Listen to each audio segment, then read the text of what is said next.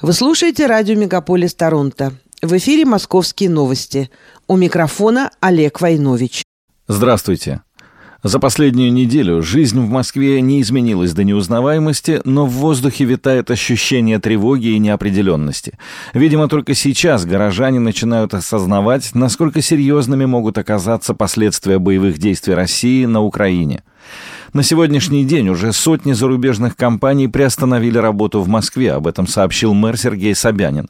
Всего в столице работает несколько тысяч компаний с иностранным участием, и около 300 уже объявили о приостановке деятельности. Задача мэрии – обеспечить людей, которые там работают, трудоустройством в случае сокращения. В основном это хорошо квалифицированные, хорошо оплачиваемые работники, которые, конечно, будут востребованы на других предприятиях Москвы, сказал Собянин. При этом он подчеркнул, что сейчас Уровень безработицы в столице находится на исторически минимальном уровне. Сергей Собянин также сказал, что власти Москвы не откажутся от выполнения госзаказа и сохранят 800 тысяч рабочих мест. Представители рекрутинговых компаний говорят, что рынок труда воспринял сложившуюся из-за антироссийских санкций ситуацию достаточно спокойно. Прирост числа вакансий несколько снизился, но увеличилось количество резюме соискателей. В сотрудничестве с центрами по подбору персонала заинтересованы столичные предприятия торговли и услуг, а также ряд инвестиционных компаний. В свою очередь, вице-мэр по вопросам социального развития Анастасия Ракова заявила, что безработица в Москве фиксируется пока на прежнем уровне. После временного закрытия Макдоналдс в России более 10 ресторанов под этой вывеской продолжают работать по франшизе.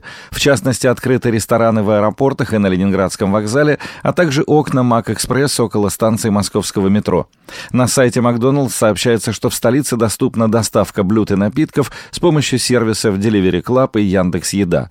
Ранее главный исполнительный директор Макдоналдс Крис Кемчински сообщил, что компания продолжит платить зарплату всем своим сотрудникам в России. России. А мэр Собянин заверил, что отечественные сети общественного питания могут заместить закрывшиеся в Москве около 250 ресторанов «Макдоналдс» всего за год.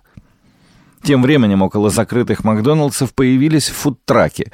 Судя по фотографиям в соцсетях, представленные там блюда называются «Бабушкина любовь», «Гигант Микояна» или «Из Парижу с любовью».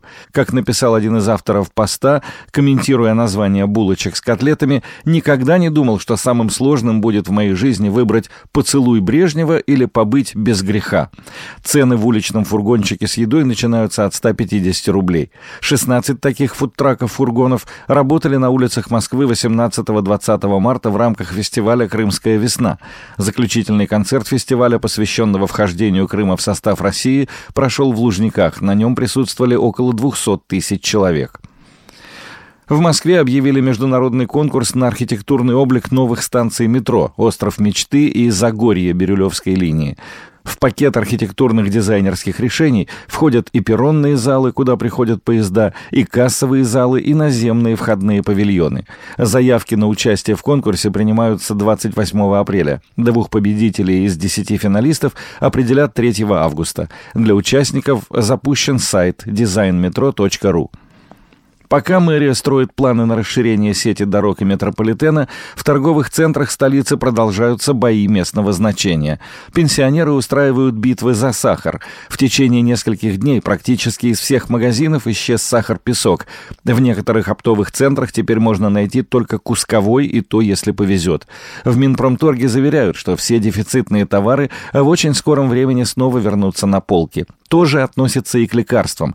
Однако население, пережившее 90-е, не верит никому и скупает все подчистую.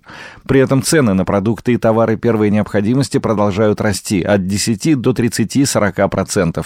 Быстрее всего дорожают лекарства. Москвичи закупают таблетки впрок, понимая, что даже обычный валидол скоро может либо исчезнуть, либо стать недоступным. Из магазинов пропали памперсы и прокладки, заметно сократилось число шампуней, моющих средств. Бензин пока остается примерно на тех же позициях, дизельное топливо постепенно дорожает уже на 10%, и это не предел. С 15 марта в Москве отменили масочный режим. Власти разрешили москвичам самостоятельно решать, носить им маску или нет. Пенсионерам вернули социальные карты. Теперь они снова могут бесплатно перемещаться по Москве и получать скидки по карте в магазинах. В воскресенье вечером стало известно о том, что актриса и глава фонда «Подари жизнь» Чулпан Хаматова уехала из России. В интервью Екатерине Гордеевой она заявила, что боится возвращаться, так как ей дали понять, что это нежелательно. Сейчас Хаматова находится в Латвии.